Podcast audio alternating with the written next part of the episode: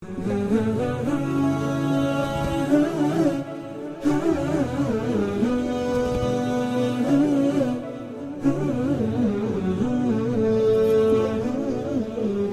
الله الرحمن الرحيم الحمد لله رب العالمين وصلى الله وسلم وبارك على سيدنا ونبينا محمد وعلى آله وصحبه أجمعين. حياكم الله والاخوه الكرام والأخوات الكريمات في هذا الدرس الجديد من دروس التعليق على تفسير الإمام عبد الله بن عمر البيضاوي الشافعي رحمه الله تعالى. وكنا في الدرس الماضي قد توقفنا عند الآية الخامسة عشرة من سورة الأنعام ونكمل اليوم التعليق على الآية السادسة عشرة وهي قول الله تعالى: من يصرف عنه يومئذ فقد رحمه وذلك الفوز المبين. فلعلك تبدأ يا شيخ أحمد تقرأ تفضل. بسم الله والحمد لله والصلاة والسلام على رسول الله صلى الله عليه وسلم اللهم اغفر لنا ولشيخنا وللمسلمين أجمعين قال الإمام رحمه الله ونفعنا الله بعلومه في الدارين. من يصرف عنه يومئذ فقد رحمه وذلك الفوز المبين. من يصرف عنه يومئذ أي يصرف العذاب عنه. وقرأ حمزة والكسائي ويعقوب وأبو بكر عن عاصم يصرف على أن الضمير فيه لله تعالى وقد قرئ بإظهاره والمفعول به محذوف أو يومئذ بحذف المضاف فقد رحمه نجاه وأنعم عليه وذلك الفوز المبين أي الصرف والرحمة. وإن يمسسك الله بضر فلا كاشف له إلا هو وإن يمسسك بخير فهو على كل شيء قدير. وإن يمسسك الله بضر ببلية كمرض وفقر فلا كاشف له فلا قادر على كشفه إلا هو. وإن يمسسك بخير بنعمة كصحة وغنى فهو على كل شيء قدير. فكان قادرا على حفظه وإدامته فلا يقدر غيره على دفعه لقوله تعالى فلا راد لفضله. نعم هذه الآيات هي إكمال لما سبق في الآيات السابقة من الحديث عن دلائل قدرة الله سبحانه وتعالى ودلائل ألوهيته. وقد ذكرنا في أول سورة الأنعام أن من المقاصد العظيمة لهذه السورة إثبات ألوهية الله سبحانه وتعالى وأنه هو المستحق وحده للعبادة ومجادلة ومحاججة من ينكرون ذلك ومن ينكرون البعث. فهنا الحديث هنا عن عذاب الله سبحانه وتعالى في الآخرة. فالله يقول من يصرف عنه يومئذ فقد رحمه فيصرف عنه العذاب. الضمير هنا من يصرف عنه أي العذاب كما قال البيضاوي هنا. وهناك قراءة أخرى نسبها لحمزة والكسائي وليعقوب ولشعبة عن عاصم. من يصرف عنه يومئذ فقد رحمه يعني من يصرف الله عنه العذاب يوم القيامة فقد رحمه فالضمير فيها لله تعالى. وقد قرئ بإظهار الضمير كما في قراءة أبي بن كعب من يصرفه الله عنه فقد رحمه وهي قراءة شاذة والمفعول به محذوف يعني من يصرف عنه العذاب أو يومئذ. وذلك الفوز المبين أي هذا الصرف أو صرف العذاب عن المرء هو الفوز العظيم والنجاة العظمى. ثم قال الله سبحانه وتعالى وإن يمسسك الله بضر والضر هنا المقصود به البلية سواء كانت مرض أو فقر أو غير ذلك. فلا كاشف له أي لهذا الابتلاء ولهذا الضر فلا كاشف له إلا هو إلا الله سبحانه وتعالى. وإن يمسسك بخير فهو على كل شيء قدير. كلمة ضر هنا هي كلمة عامة يدخل فيها كل ابتلاء. والخير هنا هي أيضا كلمة عامة. كما قال البيضاوي هنا فسر الخير بالنعمة قال بنعمة كصحة وغنى. فهو على كل شيء قدير. فكان سبحانه وتعالى قادرا على حفظه وإدامته فلا يقدر غيره على دفعه لقوله تعالى فلا راد لفضله. وهذا أيضا كل ما ذكر هنا في الآيتين صرف العذاب عن المرء أو تعذيبه هذا في قدرة الله سبحانه وتعالى ولا ولا شريك له في ذلك فهو القادر على ذلك. ثم قال وإن يمسسك بضر فلا كاشف له إلا هو وإن يمسسك بخير فهو على كل شيء قدير. فهذا كله هو من دلائل ألوهيته سبحانه وتعالى وأنه هو الذي قد انفرد بهذه الأفعال العظيمة التي لا يقدر عليها غيره. ثم يستمر أيضا في بيان دلائل قدرته فيقول تفضل يا أحمد. قال رحمه الله وهو القاهر فوق عباده تصوير لقهره وعلوه بالغلبة والقدرة وهو الحكيم في أمره وتدبيره الخبير بالعباد وخفايا أحوالهم. قل أي شيء أكبر شهادة؟ نزلت حين قالت قريش يا محمد لقد سألنا عنك اليهود والنصارى فزعموا أن ليس لك عندهم ذكر ولا صفة فأرنا من يشهد لك أنك رسول الله. والشيء يقع على كل موجود وقد سبق القول فيه في سورة البقرة. قل الله أي الله أكبر شهادة ثم ابتدأ شهيد بيني وبينكم أي هو شهيد ويجوز أن يكون الله شهيد هو الجواب. لأنه تعالى إذا كان الشهيد كان أكبر شيء شهادة. وأوحي إلي هذا القرآن لأنذركم به أي بالقرآن. واكتفى بذكر الإنذار عن ذكر البشارة ومن بلغ عطف على ضمير المخاطبين أي لأنذركم به يا أهل مكة وسائر من بلغه من الأسود والأحمر أو من الثقلين أو لأنذركم أيها الموجودون ومن بلغه إلى يوم القيامة. وهو دليل على أن أحكام القرآن تعم الموجودين وقت نزوله ومن بعدهم وأنه لا يؤاخذ بها من لم يبلغه. أئنكم لتشهدون أن مع الله آلهة أخرى تقرير لهم مع إنكار واستبعاد. قل لا أشهد بما تشهدون. قل إنما هو إله واحد أي بل أشهد أن لا إله إلا هو وإنني بريء مما تشركون يعني الأصنام. نعم. الله سبحانه وتعالى يقول وهو القاهر فوق عباده. وهذه الآية فيها تصوير لقهره سبحانه وتعالى وعلوه على خلقه. وهذا كله أيضا من أدلة ألوهيته فهو سبحانه وتعالى الحكيم الخبير والبيضاوي يقول الحكيم فيما قال في أمره وتدبيره. فكل أفعال الله سبحانه وتعالى منوطة بالحكمة وهو الخبير سبحانه وتعالى بالعباد وخفايا أحوالهم. فالخبرة هي أمر زائد على العلم. ثم يقول قل أي شيء أكبر شهادة. وهذا سؤال كما قال البيضاوي يقول هذه الآية نزلت في آه، في قريش عندما قالت للنبي صلى الله عليه وسلم يا محمد لقد سألنا عنك اليهود والنصارى. يريدون أن يبحثوا عن شهادة اليهود والنصارى هل محمد صادق أو غير صادق؟ فالله يقول لهم الله سبحانه وتعالى شهادته أكبر وأعظم من شهادة هؤلاء. قال فزعموا أن ليس لك عندهم ذكر ولا صفة. فأرنا من يشهد لك أنك رسول الله. فنزلت هذه الآية. قل أي شيء أكبر شهادة قل الله. شهيد بيني وبينكم. قال البيضاوي هنا وقد سبق القول في سورة فيه في سورة البقرة يعني في المقصود بالشيء. ما المقصود بالشيء؟ وأن المقصود بالشيء هنا هو يقع على كل موجود. وهذا من منهجية البيضاوي كما تلاحظون أنه يحيل في كتابه كثيرا. بحيث إذا شرح مسألة من المسائل في موضع فإنه يحيل إليها في بقية المواضع حتى لا يكرر الكلام ولا يطول لأن تفسير البيضاوي كما قلنا هو تفسير مختصر ومركز ولذلك يختصر العبارة اختصارا شديدا. قل الله شهيد بيني وبينكم أي الله أكبر شهادة. قل, أي شيء أكبر شهادة؟ قل الله أكبر شهادة. شهيد بيني وبينكم هذه جملة جديدة. أي هو شهيد بيني وبينكم. ويجوز فيها إعراب آخر وهي أن يكون الله شهيد هو الجواب. لأنه تعالى إذا كان الشهيد كان أكبر شيء شهادة. فتكون الآية قل الله شهيد بيني وبينكم. فيكون شهيد هو الخبر والجواب.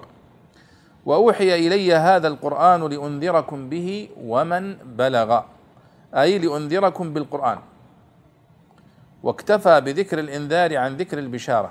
يعني يقصد البيضاوي أن قول الله تعالى قل وأوحي إلي هذا القرآن لأنذركم به ولأبشركم به أيضا لأن القرآن الكريم فيه بشارة وفيه نذارة لكنه اكتفى هنا بذكر الإنذار فقط لأن المقام هنا هو مقام تشديد ومقام وعيد وتكذيب من هؤلاء الكفار. فمن المناسب ذكر الإنذار فقط. وإلا فالقرآن الكريم اشتمل على البشارة وعلى النذارة. وقد مر معنا في في المحاضرة الماضية وفي الدرس الماضي قوله سبحانه وتعالى وله ما سكن في الليل والنهار. فهو قد حذف وما تحرك لأن له ما سكن وما تحرك. ولأنه لا يوجد شيء متحرك إلا ومصيره أن يسكن.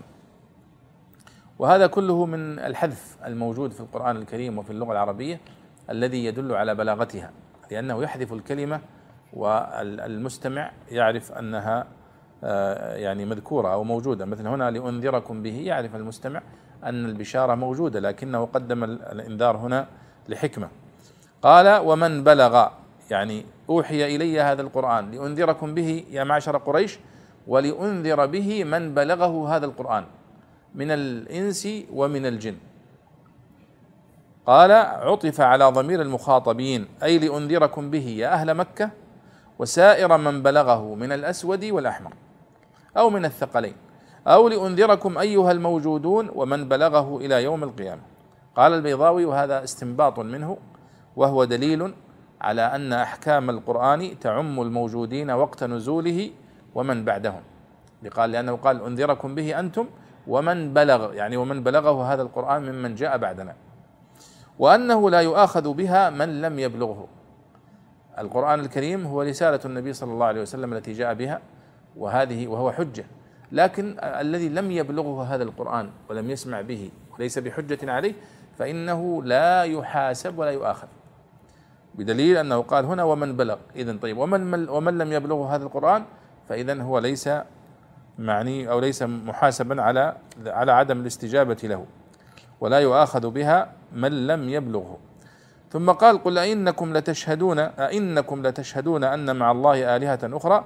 هذا تقرير لهم مع إنكار واستبعاد. يعني البيضاوي يريد أن يقول أن الاستفهام في قوله أئنكم لتشهدون أن مع الله آلهة أخرى هذا تقرير لهم وتوبيخ وفي نفس الوقت هو استنكار لهذا الشرك الذي يشركون يشركونه مع الله سبحانه وتعالى.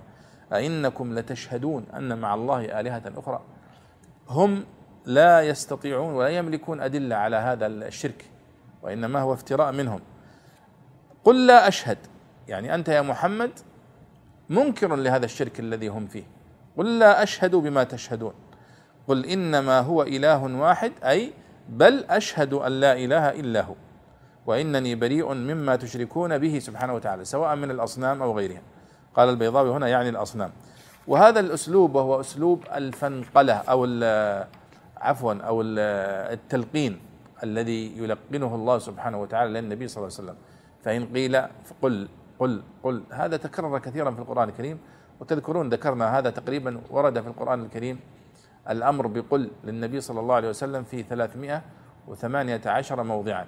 كلها تلقين من الله سبحانه وتعالى للنبي صلى الله عليه وسلم للحجة كيف يجيب المشركين ويجيب المخالفين ويجيب اليهود والنصارى على شبهاتهم التي يطرحونها عليه عليه الصلاة والسلام وتكذيبهم لهذا القرآن ولهذه الاستدلالات. نعم. تفضل يا شيخ. قال رحمه الله الذين آتيناهم الكتاب يعرفونه يعرفون رسول الله عليه السلام بحليته المذكورة في التوراة والإنجيل كما يعرفون أبناءهم بحلاهم. الذين خسروا أنفسهم من أهل الكتاب والمشركين فهم لا يؤمنون لتضييعهم ما به يكتسب الإيمان. ومن أظلم ممن افترى على الله كذبا كقولهم الملائكة بنات الله وهؤلاء شفعاؤنا عند الله. أو كذب بآياته كأن كذبوا بالقرآن والمعجزات وسموها سحرا وإنما ذكر أو وهم جمعوا وهم قد جمعوا بين الأمرين تنبيها على أن كل منهما وحده بالغ غاية الإفراط في الظلم على النفس. إنه الضمير للشأن لا يفلح الظالمون فضلا ممن لا أحد أظلم منه. نعم. الله يقول الذين آتيناهم الكتاب يعرفونه. يعرفونه هذا الضمير لمن؟ يقول البيضاوي الضمير هو للنبي صلى الله عليه وسلم. يعني يعرفون رسول الله صلى الله عليه وسلم بحليته المذكورة في التوراة والإنجيل. كما يعرفون أبناءهم بحلاهم. فالمقصود الذين آتيناهم الكتاب أي الكتاب التوراة والإنجيل. وقد مر في الآية السابقة أن قريش قد سألت اليهود والنصارى عن النبي صلى الله عليه وسلم. وقد أرسلت قريش وفد إلى المدينة يسألون اليهود عن النبي صلى الله عليه وسلم. فالتقوا بمجموعة من علماء اليهود وأخبروهم بخبر النبي صلى الله عليه وسلم. فاليهود دلوا أو أرشدوا هؤلاء المشركين إلى أن يسأل النبي صلى الله عليه وسلم أسئلة محددة. فإن أجاب عنها فهو نبي وإلا فهو كاذب. وسألوه كما في الروايات أنهم قالوا اسألوه عن فتية خرجوا في الزمان الأول يعني أصحاب الكهف. واسألوه عن ملك ملك المشرق والمغرب وهو ذو القرنين. واسألوه عن الروح. وهذه الأسئلة قد وردت في القرآن الكريم في سورة الكهف. آه، جاء الجواب عن أصحاب الكهف وجاء الجواب عن ذي القرنين. وفي سورة الإسراء ويسألونك عن الروح عن الروح قل الروح من أمر ربي وما أوتيت من العلم إلا قليلا. فهذه الأسئلة أصلها هي من آه، تعليم علماء اليهود لقريش وطرحوها على النبي صلى الله عليه وسلم من باب التعجيز له ومحاولة آه، يعني رده. فالله يقول الذين آتيناهم الكتاب هؤلاء يعرفونه يعرفون النبي صلى الله عليه وسلم بصفته آه، وبحليته المذكورة في التوراة والإنجيل كما يعرفون أبنائهم بحلاهم وهذه الصفات التي في التوراة في الإنجيل للنبي صلى الله عليه وسلم هي من أكثر القضايا التي تعرضت للتحريف في التوراة والإنجيل. وهي أكثر ما يحرص العلماء اليهود والنصارى على إخفائه. ولكن بالرغم من التحريف الشديد الذي تعرضت له التوراة والإنجيل عبر هذه القرون الطويلة إلا أنه قد بقيت هناك إشارات كثيرة وليست قليلة إشارات كثيرة إلى النبي صلى الله عليه وسلم. ولذلك في قوله سبحانه وتعالى إن الصفا والمروة من شعائر الله فمن حج البيت أو اعتمر فلا جناح عليه أن يطوف بهما. ومن تطوع خيرا فإن الله شاكر عليم. ثم جاء بعدها إن الذين يكتمون ما أنزلنا من البينات والهدى وتذكرون عند هذه الآيتين ذكرت لكم ما ذكره الشيخ عبد الحميد الفراهي رحمه الله من أن هذه الآية فيها ذكر المروة. والمروة هي من العلامات التي تدل على النبي صلى الله عليه وسلم في التوراة حيث ذكرت فيها قصة الذبيح إسماعيل بن إبراهيم عليه الصلاة والسلام وهو جد النبي صلى الله عليه وسلم. فاليهود أرادوا أن يطمسوا هذه العلامة ويحذفوا كلمة المروة التي تدل هي مرتبطة المروة بإسماعيل في مكة لأن إسحاق لم يأتي إلى مكة ولم يعني يذكر في قصة بناء البيت في المسجد الحرام ولا قضية الصفا ولا قضية السعي فأرادوا أن يطمسوا المروة. وفعلا حرفوها في التوراة إلى المروة وغيرها آه، ووادي مورة وغيرها. فجاءت بعدها الآية التي تدعو أو تحذر وتهدد من يكتمون ما أنزل الله من الكتاب. إن الذين يكتمون ما أنزلنا من الكتاب. وذكر الفراهي هذه الفائدة. كذلك هنا في هذه الآية وفي آيات كثيرة في القرآن الكريم إشارة إلى أن أهل الكتاب العلماء به التوراة والإنجيل يعرفون صفات النبي صلى الله عليه وسلم. وأيضا قد مر معنا في الدروس السابقة ربما في سورة المائدة وفي آه، آل عمران قصة آه، ذلك القسيس أو الحبر الذي آه، علم تلميذه المقصود بالفارقليط وقال إن الفارقليط هو اسم محمد نبي المسلمين. فالعلامات الموجودة في التوراة والإنجيل كثيرة تشير إلى النبي صلى الله عليه وسلم وإلى صفاته وإلى مكان خروجه وإلى صفة أتباعه وإلى غير ذلك من الصفات أو العلامات التي يعرفون بها رسول الله صلى الله عليه وسلم. لذلك الله يقول الذين آتيناهم الكتاب يعرفونه يعني يعرفون محمد كما يعرفون أبناءهم. ومعرفة الإنسان بابنه أكثر من معرفته بنفسه لأنه مر على الإنسان مرحلة من من الحياة لا يعرف فيها نفسه وهو طفل صغير. لكن الابن المرء يعرفه منذ ولادته. ولذلك جاء التعبير بهذا. قال الذين خسروا أنفسهم من أهل الكتاب والمشركين فهم لا يؤمنون لتضييعهم ما به يكتسب الإيمان. ثم يقول الله ومن أظلم ممن افترى على الله كذبا. هذا الاستفهام المقصود به النفي يعني لا يوجد أحد أظلم من هؤلاء. لأنهم قالوا الملائكة بنات الله وهؤلاء شفعاؤنا عند الله وهذا كله كذب وافتراء. أو كذب بآياته يعني كذبوا بالقرآن وكذبوا بغيره من الآيات والمعجزات التي جاء بها النبي صلى الله عليه وسلم بل إنهم سموها سحر وأساطير وغير ذلك. قال وإنما ذكر أو وهم قد جمعوا بين الأمرين يعني الله يقول ومن أظلم ممن افترى على الله كذبا أو كذب بآياته. وهم قد افتروا على الله كذبا وكذبوا بآياته فقد جمعوا بين الأمرين. قال البيضاوي تنبيها على أن كلا منهما وحده بالغ غاية الإفراط في الظلم على النفس. يعني كذب بآيات الله هذا في غاية الظلم وافترى على الله كذبا هذا في غاية الظلم. فجعل التعبير بأو هنا للإشارة إلى هذا المعنى. إنه لا يفلح الظالمون. الضمير هنا يسميه البصريون والنحاة ضمير الشأن أو ضمير القصة. أو ضمير الحال إنه لا يفلح الظالمون. الضمير الشأن لم يسبق في الكلام إشارة إليه. فهذا هو من معاني أو من علامات ضمير الشأن. ومن علامات ضمير الشأن أيضا أنه تفسره الجملة التي تأتي بعده. فقوله هنا إنه إنه لا يفلح الظالمون الضمير للشأن لأنه لم يتقدمه ما يدل عليه.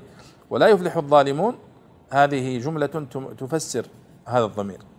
لا يفلح الظالمون فضلا ممن لا أحد أظلم منه. يعني أن ذكر عدم فلاح الظالمين هنا يدل على أن الأظلم المذكور في الآية التي قبله ومن أظلم ممن افترى على الله كذبا آه، لا يفلح بالطريق الأولى. يعني إذا كان الظالم لا يفلح فالأشد ظلما يعني أبعد أن يفلح آه، منه.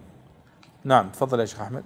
قال رحمه الله ويوم نحشرهم جميعا منصوب منصوب بمضمر تهويلا للأمر. ثم نقول للذين أشركوا أين شركاؤكم؟ أي آلهتكم التي جعلتموها شركاء لله تعالى. وقرأ يعقوب يحشرهم ويقول بالياء الذين كنتم تزعمون أي تزعمونهم شركاء فحذف المفعولان. والمراد من الاستفهام التوبيخ ولعله ولعله يحال بينهم وبين آل ولعله يحال بينهم وبين آلهتهم حينئذ ليفقدوها في الساعة التي علقوا بها الرجاء فيها. ويحتمل أن يشاهدوهم ولكن لما لم ينفعوهم فكأنهم غيب عنهم. ثم لم تكن فتنتهم إلا أن قالوا ثم لم تكن فتنتهم إلا أن قالوا أي كفرهم والمراد عاقبته. وقيل معذرتهم التي يتوهمون أن يتخلصوا بها. نعم. من فتنت الذهب إذا خلصته. وقيل جوابهم وإنما سماه فتنة لأنه كذب أو لأنهم قصدوا به الخلاص. وقرأ ابن كثير وابن عامر وحفص لم تكن بالتاء. وفتنتهم بالرفع على أنها على أنها الاسم. ونافع وأبو, عم وأبو عمرو وأبو بكر عنه بالتاء والنصب على أن الاسم أن قالوا والتأنيث للخبر كقولهم من كانت أمك والباقون بالياء والنصب. والله ربنا ما كنا مشركين يكذبون ويحلفون عليه مع علمهم بأنه لا ينفع من فرط الحيرة والدهشة. كما يقولون ربنا أخرجنا منها وقد أيقنوا بالخلود وقيل معناه ما كنا مشركين عند أنفسنا وهو لا يوافق قوله انظر كيف كذبوا على أنفسهم أي بنفي الشرك عنها. وحمله على كذبهم في الدنيا تعسف يخل بالنظم. ونظير ذلك قوله يوم يبعثهم الله جميعا فيحلفون له كما يحلفون لكم. وقرأ حمزة والكسائي ربنا بالنصب على النداء أو المدح. وضل عنهم ما كانوا يفترون من الشركاء. نعم.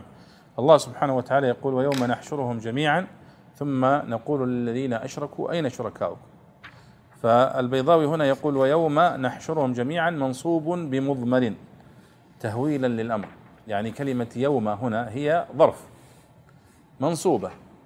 هنا ويوم ما الذي نصبها؟ قال منصوبة بمضمر. يعني إما أن يكون هذا المضمر متأخر تقديره ويكون تقدير الكلام ويوم نحشرهم يكون كيت وكيت وكيت. فإذا هو متأخر. ويجوز نصبه أيضا بمحذوف متقدم. يعني واذكر يوم نحشرهم. فكلاهما يعني آه، إعراب صحيح موجود ومشهور في كتب إعراب القرآن. والمقصود بهذا ويوم نحشرهم جميعا النصب هذا المقصود به التهويل للأمر. يعني ويوم نحشرهم فسوف يرون شيئا عظيما. وهذا يعني لاحظوا هذه اللفتة البلاغية التي يستنبطها البيضاوي دائما يعني يستفيدها من الكشاف للزمخشري. لأن الزمخشري قد بنى كتابه الكشاف كما تعلمون على علم المعاني والبيان واستخراج علم المعاني والبيان من القرآن الكريم وتوظيف يعني نظرية النظم التي توصل إليها عبد القاهر الجرجاني في آه، بيان معاني القرآن الكريم الدقيقة. ثم نقول للذين أشركوا أين شركاؤكم؟ أي آلهتكم التي جعلتموها أنتم شركاء لله؟ وقرأ يعقوب الحضرمي يحشرهم ويوم يحشرهم. قراءة البقية ويوم نحشرهم. ويقول بالياء الذين كنتم تزعمون أي تزعمونهم شركاء. فحذف المفعولان أو فحذف المفعولان. والمراد من الاستفهام هنا التوبيخ. أين شركاؤكم الذين كنتم تزعمون؟ هذا توبيخ لأنه لا يوجد شريك لله سبحانه وتعالى. قال ولعله يحال بينهم وبين آلهتهم حينئذ ليفقدوها في الساعة التي علقوا بها الرجاء فيها يعني يوم القيامة. ويحتمل أن يشاهدوهم يعني يشاهدوا هذه الأصنام أو هذه الآلهة أو ما عبد من دون الله في مشاهد يوم القيامة ولكنهم يشاهدونهم وهم عاجزون عن مساعدتهم. لكن لما لم ينفعوهم فكأنهم غيب عنهم. وفي ذلك اليوم الرهيب يوم القيامة يعني يتخلى كل آه، عن الآخر. ثم لم تكن فتنتهم إلا أن قالوا والله ربنا ما كنا مشركين. يعني يوم القيامة. هذا المشهد هو مشهد مشاهد يوم القيامة. أي لم تكن فتنتهم أي لم يكن كفرهم إلا أن قالوا كذا وكذا. فالبيضاوي يفسر الفتنة هنا بأنها الكفر. والمراد عاقبة الكفر لأن الكفر عاقبته هذا العذاب وهذا الحساب الشديد. وقيل معذرتهم التي يتوهمون أن يتخلصوا بها. يعني هم في هذا الموقف يظنون أنهم بالقسم وبقولهم والله ربنا ما كنا مشركين أن هذا سوف ينجيهم ويخلصهم. وهم كاذبون في هذا القسم طبعا. قال مأخوذ من فتنت الذهب إذا خلصته. وقيل جوابهم وإنما سماه فتنة لأنه كذب أو لأنهم قصدوا به الخلاص. فاذا البيضاوي يعني يرى أن ثم لم تكن فتنتهم قال إما أن يكون لم تكن فتنتهم أي كفرهم وسمي لأن عاقبته هي التي اوصلتهم إلى هذا. وإما ثم لم تكن فتنتهم أي معذرتهم. وقيل جوابهم ثم لم يكن جوابهم وهي كلها محتملة. لكن الفتنة هنا في الحقيقة هي آه، مأخوذة من فتنة الذهب كما قال إذا خلصته فهم قد ظنوا أنهم بهذه القسم سوف يتخلصون من عذاب الله سبحانه وتعالى. وقرأ ابن كثير وابن عامر وحفص ثم لم تكن فتنتهم بالتاء. عفوا ثم لم تكن فتنتهم برفع الفتنة. على انها هي الاسم. وقرأ الباقون ثم لم تكن فتنتهم. على أن قالوا هي الاسم والتأنيث للخبر. والله ربنا ما كنا مشركين هذا هو القسم. يكذبون ويحلفون على الكذب وهم يعلمون أنه لا ينفع من فرط الحيرة والدهشة كما يقولون ربنا أخرجنا منها وقد أيقنوا بالخلود. وقيل معناه ما كنا مشركين عند أنفسنا وهو لا يوافق قوله انظر كيف كذبوا على أنفسهم. فاذا هذه الآيات تشير إلى الاضطراب الشديد والتناقض في مواقف هؤلاء المشركين في يوم القيامة.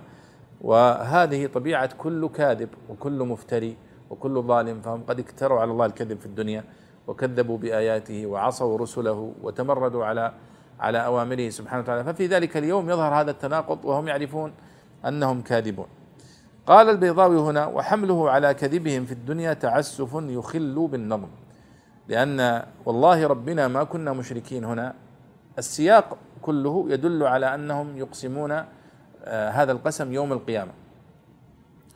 لكن من يقول أن المقصود بذلك أنهم كانوا على أنهم يقسمون بكذبهم في الدنيا هذا يخل بالنظم. لأنك تخرج هذه الآية وتقول المقصود بها ما كان يعني آه، أنهم يفعلون ذلك في الدنيا هذا إخلال بنظم الآيات. لأن النظم كله في مواقف في موقف الحشر وفي موقف يوم القيامة فالنظم يقتضي أن يكون تفسير هذه الآية على أنها في يوم القيامة. قال ونظير ذلك قوله يوم يبعثهم الله جميعا يعني يوم القيامة. فيحلفون له كما يحلفون لكم. وهذا من تفسير البيضاوي للقرآن بالقرآن فهو يحتج بهذه الآية على معنى هذه الآية. وقرأ حمزة والكسائي الكوفيان والله ربنا ما كنا مشركين. يعني على النصب على النداء أو المدح والله ربنا يعني والله يا ربنا. أما قراءة الجمهور والله ربنا فهو بدل.